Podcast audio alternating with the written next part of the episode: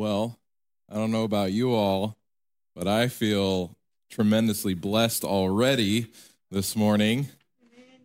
And we're about to get into the word here.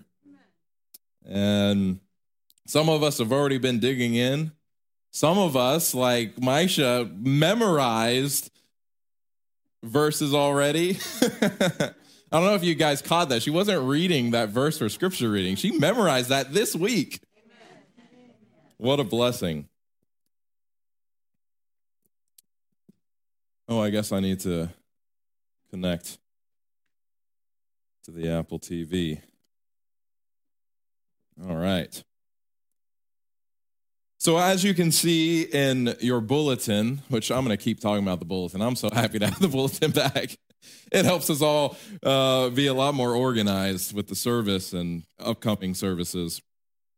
But as you can see in there, the sermon this morning is entitled, Here is Water. Here is Water. We're going to be talking about the symbol of baptism. Symbol of baptism. You know, baptism is, is one of those Christian phrases that we're all familiar with. And we, we, we hear this term a lot, we talk about it a lot. It's got tons of biblical support and plays an extremely important role into the church. Yet there's often much confusion concerning what it is, why we do it, who can partake, and when.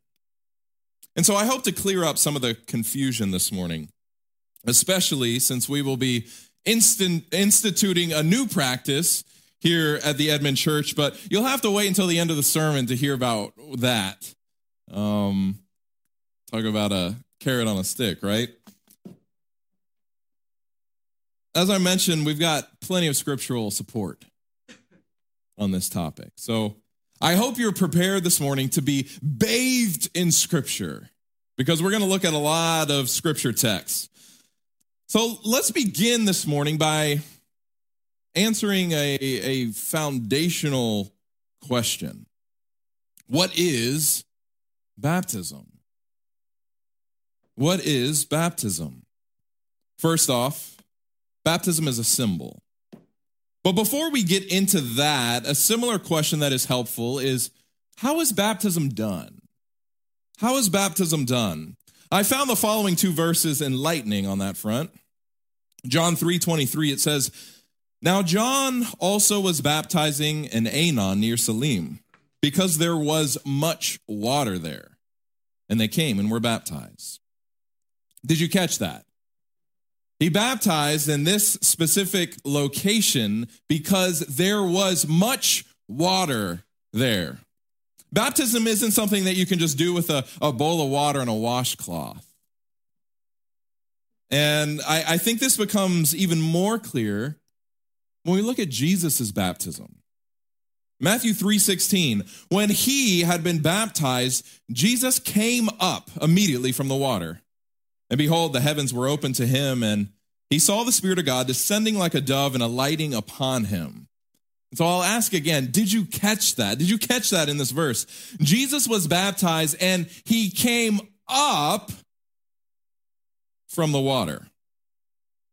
The Greek word that we translate into baptism or baptize is the word baptizo. Baptizo. And it literally means to dip, submerge, or immerse. And this is why I believe in baptism by immersion. This is why I want to follow the example of Christ. Baptizo does not equate to sprinkling. So the biblical form of baptism includes full submersion. Full submersion. I see the Versham family back there. You guys know a little bit about that, right? Just a few weeks ago in here. Sue, you know a little bit about that too, right? Full submersion, right? As I mentioned earlier, baptism is a symbol. It's a symbol of which the submersion aspect is important. It's important because baptism symbolizes death, burial, and resurrection. Death, burial, and resurrection. Paul expands on this in Romans 6. Verses 3, 4, and then we'll read 5 in a second. Or do you not know that as many of us were baptized into Christ Jesus, were baptized into his death? Therefore, we were buried with him through baptism into death, that just as Christ was raised from the dead by the glory of the Father, even so we also should walk in newness of life. For if we have been united together in the likeness of his death, certainly we also shall be in the likeness of his resurrection. So, baptism is a symbol of Jesus' death burial, and resurrection, coupled with our faith that he is our substitute in the same. Paul continued to clarify this theology in the book of Colossians. Colossians 2, verses 12 through 13, we find this written Buried with him in baptism, in which you also were raised with him through faith in the working of God who raised him from the dead and you, being dead in your trespasses and the uncircumcision of your flesh, he is made alive together with him, having forgiven you all trespasses. So while baptism is but a mere symbol, that does not mean it lacks power. Symbols are powerful, and often they are powerful as reminders as reminders. We may still be living in the flesh, but as Paul reminds us in Galatians 2, we live it in the faith that Christ is dwelling within us through his Spirit. Baptism reminds us that not only have we been forgiven of our sins, but also that we are free to live a new life in Christ. So, what is baptism? It is a symbol and a reminder that we are new creations filled with the Spirit and all the gifts that come with it. We believe all of this in faith. But baptism allows us to take that first step in showing it. There's faith, but it leads to action. I appreciate this quote from the old trailblazing Chinese Christian, Watchman Nee. He said, Baptism is faith in action. Baptism is faith in action. Without faith, baptism is just a bath. Without faith, baptism is just a bath. But with faith, it represents forgiveness and new life, and it brings with it Holy Ghost power. Holy Ghost power. Power we, we, we don't have within ourselves naturally. It must be given to us through the third person of the Godhead. Baptism reminds us that not only was Christ our example, but that he was also our substitute. His death was our death. His resurrection was our resurrection. He is our robe of righteousness. And that's why we here at the Edmond Church, we, we get into our white baptismal robes when we get into that pool for baptism. Not because we are perfect, but because Christ is perfect and he pulls us into his embrace, clothing us in his righteousness. Another symbol. Galatians 3:27 it says for as many of you as were baptized into Christ have put on Christ. What a joy it is when a sinner realizes this and then chooses to act upon it. So that was the, the what of baptism. But what about the why? Why? Why be baptized? One of the motivating factors for baptism is when a person comes to understand their utter sinfulness and need of Christ. Mark 1 4, it says, John came baptizing in the wilderness and preaching a baptism of repentance for the remission of sins, the forgiveness of sins, the removal of sins. You cannot repent of something until you believe you've done that thing that you need to repent of, right? This is why repentance is often spoken of in connection with baptism. Now, this next verse that I'm going to read, it causes some confusion. But I want us to just pause a moment. Let's take an honest look at it. John 3 5, Jesus answered, Most assuredly I say to you, unless one is born of water and the Spirit, he cannot enter the kingdom of God. Now it sounds as if Jesus is saying that no way, no how could someone enter the kingdom without first being baptized. But that simply cannot be the case. Otherwise, Jesus would be a liar. We don't believe Jesus is a liar, right? Do you all remember at the crucifixion that thief on the cross? That thief on the cross that was speaking to Jesus. That man had not been baptized. But because of his repentance and because of his belief, which is really the important thing here, Jesus told him that he'd be in the kingdom. We must be careful sometimes how we interpret things. While baptism is important, it is not what saves us. Jesus and his grace, that's where our salvation comes from. Now, under normal circumstances, I can't think of many, um, many reasons why a believer in Christ would not get baptized. But we need to be careful that we don't turn a symbol into our Savior. So let's get back to the topic at hand, right? We, we were talking about repentance. Repentance. Luke puts it this way in the book of Acts, Acts 2:38. Then Peter said to them, "Repent and let every one of you be baptized in the name of Jesus Christ for the remission of sins, and you shall receive the gift of the Holy Spirit." Repentance leads to baptism, which begins our new life in the Spirit. To quote Paul from Galatians 2 again, it's verse 20, if, if you're keeping notes. We're still living physically in the flesh, right? We have, we have physical bodies, but by faith, Christ imparts his spiritual nature to us. So we're living physically in the flesh, but we can still live a spirit filled life. We do that through faith. And the symbols of death, burial, and resurrection shine through in baptism. And because of the Spirit, we are created anew. Created anew. Max Lucado, he put it quite eloquently and, and simply. He said it like this The God who made us also can remake us, right? I mean, if God made us, formed us, knit us in the womb, when sin has marred our character, when sin has marred our bodies, God can come in and remake us, right?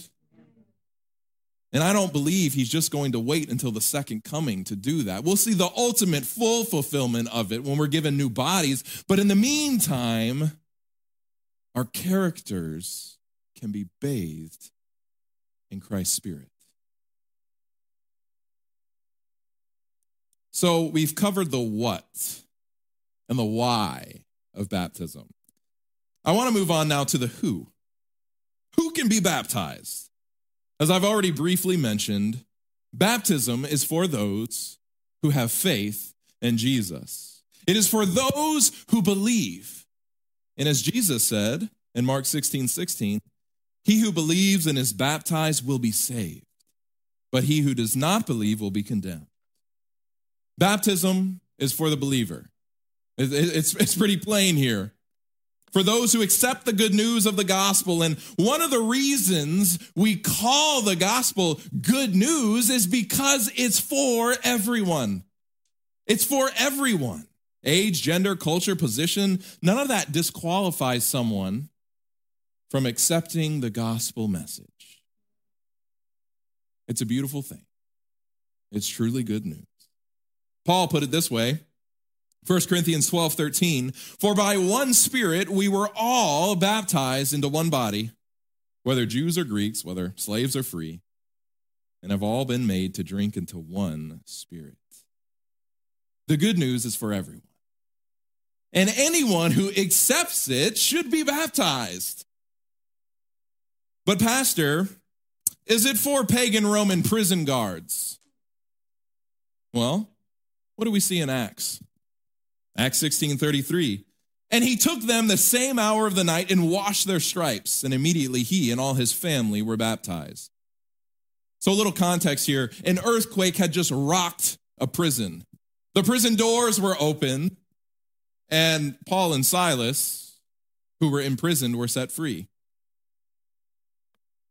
But then the prison guard, he took Paul and Silas into his home. He washed their wounds. He heard the good news. He accepted it, and he and his family were baptized. But, Pastor, what about those pious Jewish religious leaders that work so hard to harm the ministry of Jesus?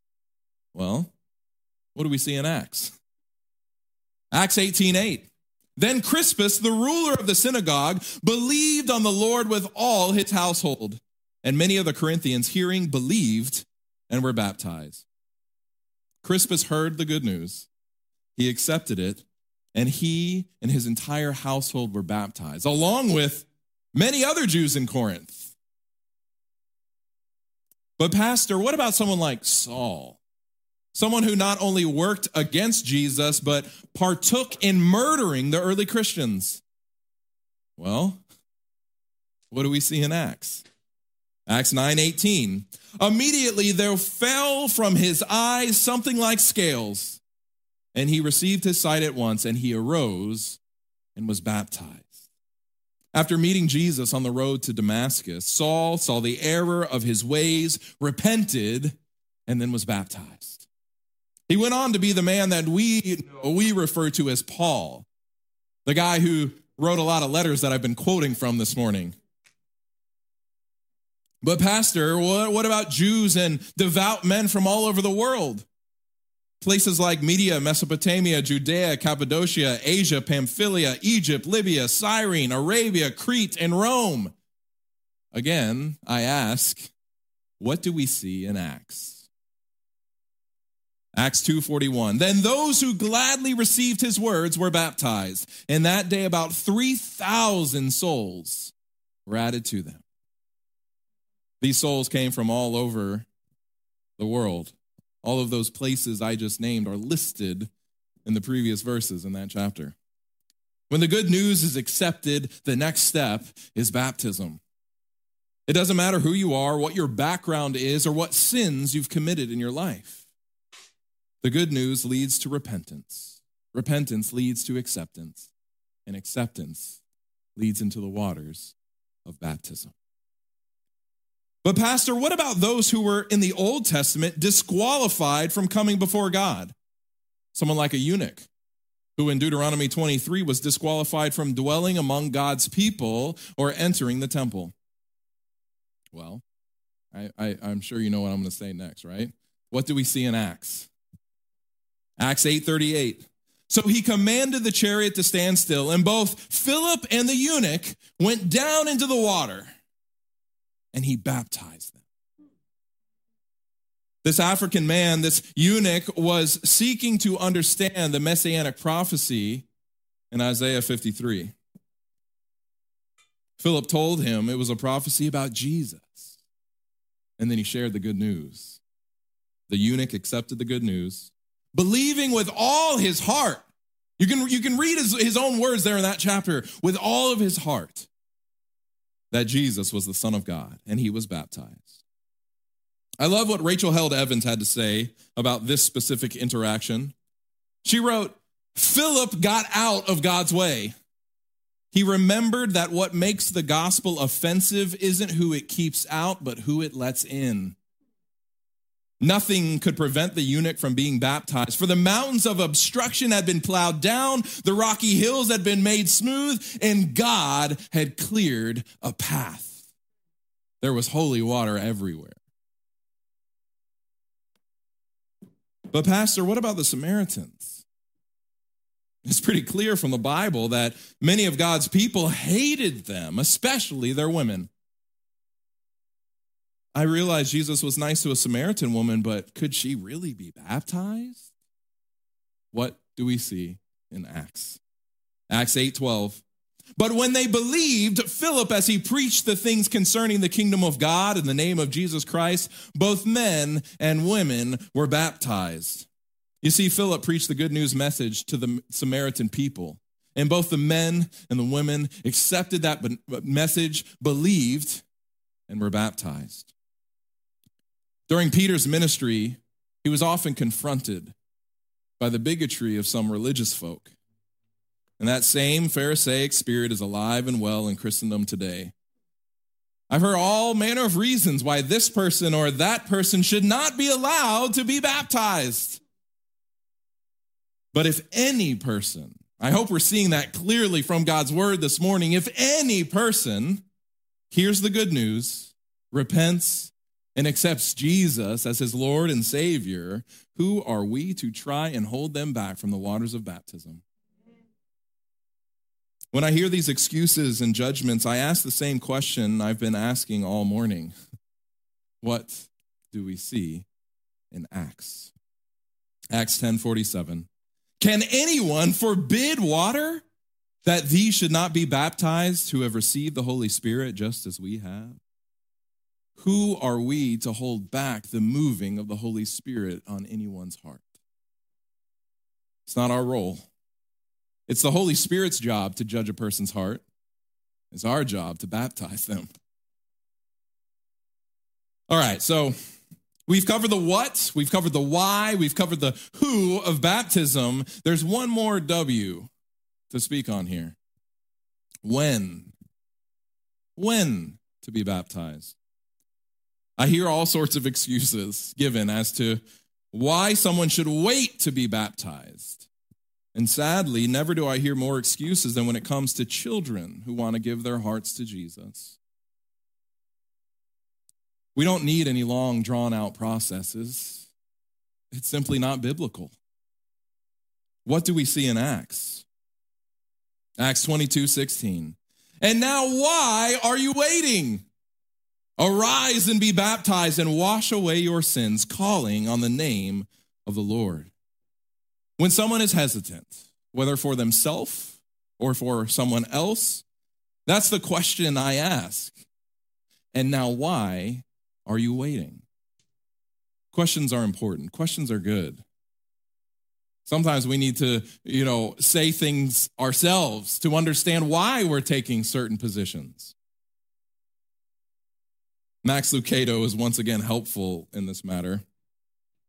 Baptism is the initial step of a faithful heart. Baptism is but the initial step, right? It's the first step in someone's new walk in faith. We've got to stop looking at baptism as some sort of graduation and instead accept it for what it really is a new beginning, a new birth. A newly baptized person is a baby in Christ, a little baby. If we waited until we felt that we had all the answers, or until we felt that we were perfect, we'd never get baptized. We'd never get baptized. Baptism is a step in faith, baptism is a symbol. As Leila Gifty Akita puts it, Baptism is affirmation of a belief. What belief? The belief that we are sinners in need of a Savior. The belief that Jesus is that Savior. The belief that He is our example, and if we accept Him, He is our substitute. The belief that we can be created anew, born again in the Spirit, changed from the inside out. Now, I realize I'm mostly speaking to the choir this morning. The majority of the people in this room, the majority of y'all watching at home, have probably already been baptized. So, what are us as baptized believers supposed to do with this information? What's the Christian's role? What's the Christian's role? Jesus gave us a role. Jesus gave each and every single one of us a role, a job to fulfill. And sometimes We'd like to push it off on the pastor, push it, push it off on the evangelist. But the fact of the matter is this Jesus gave the Great Commission to every single born again Christian. Every single one of us. The Great Commission is found in Matthew 28 18 through 20. And Jesus came and spoke to them, saying, All authority has been given to me in heaven and on earth. Go therefore and make disciples of all nations, baptizing them in the name of the Father and of the Son and of the Holy Spirit, teaching them to observe all things that I have commanded to you. And lo, I am with you always, even to the end of the age. Amen. We've all been tasked. We've all been tasked to share the good news. We pull alongside people and disciple them. Help them understand the gospel and see their need for Jesus. Then we offer the water for baptism. And after that, we just don't leave them to fend for themselves, right? They're just a little baby Christian. We pull alongside them, draw near to them, continue to teach them, equip them, so that they can then go out and share the good news themselves. If I'm being honest, I don't believe that all of us in this church family have really taken this job seriously over the years. We all, every single one of us, have spheres of influence. Many of us know people hope, people who are looking for guidance, for truth, and for love. People that are literally being crippled under the weight of sin, wondering if they can ever be forgiven. We know these people. We brush shoulders with these people. It's quite easy to show up to church one day a week, sing a few songs, hear a good word, and then But is that all that there is? Is that really all Christianity is about? Baptism is a symbol. And as I said, it's a reminder. And I see the looks of joy and satisfaction on all your faces when we have a baptism.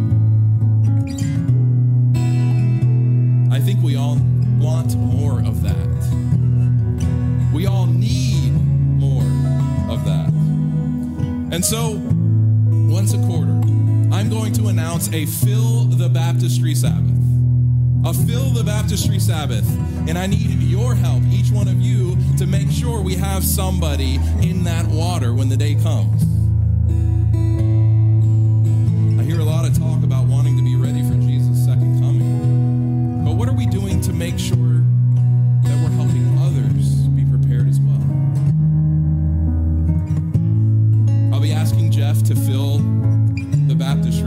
water in July. I'll be asking Brandon to make sure that it's in the bulletin so that we can all see it and be reminded of it on a weekly basis. And if we have baptisms on that day, what a joy it will be. But if we don't, I think it'll still be a good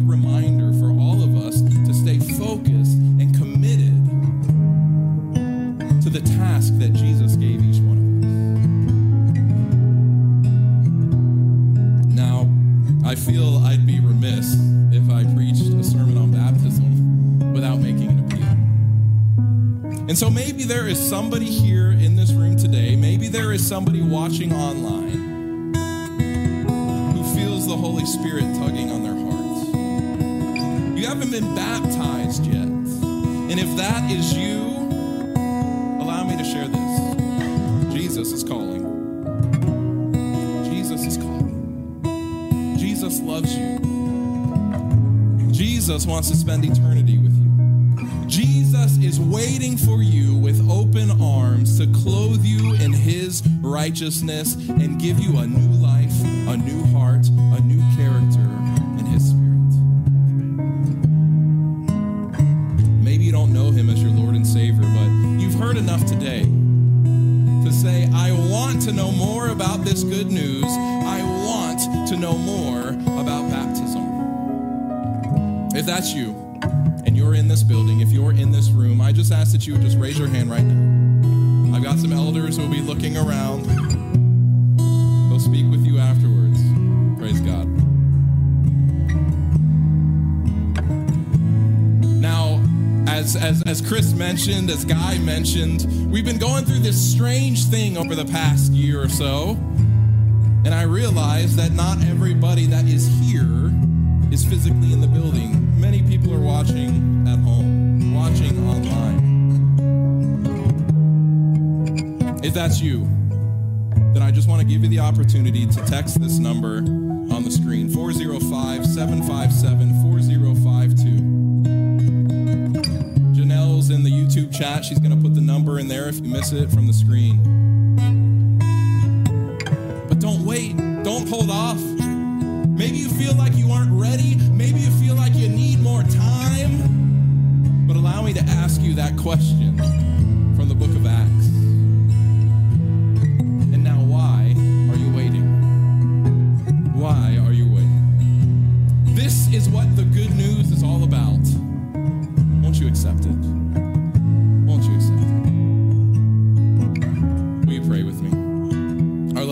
gracious Heavenly Father, Lord, we thank you so much for Jesus. We thank you so much for his good news message. Lord, many of us have accepted it. Many of us have repented. Many of us have allowed you into our lives, and we have been baptized to symbolize that relationship we have with you, that faith and belief we have in you.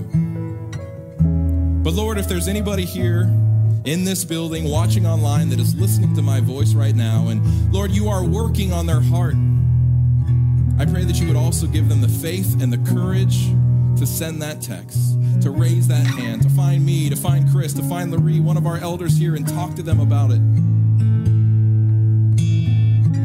And Lord, for those of us that have been baptized, may you plant a seed in our heart that starts to grow from this day forward. And may it grow quickly. May you light a fire, a Holy Ghost fire inside of us that helps us to realize that being a Christian isn't just about coming to church on Sabbath morning. Being a Christian is about sharing the good news. May you point out those people in our lives, in our family, in our workplaces, in our neighborhoods that are searching for you. Give us the opportunity to share that good news with them and to baptize more people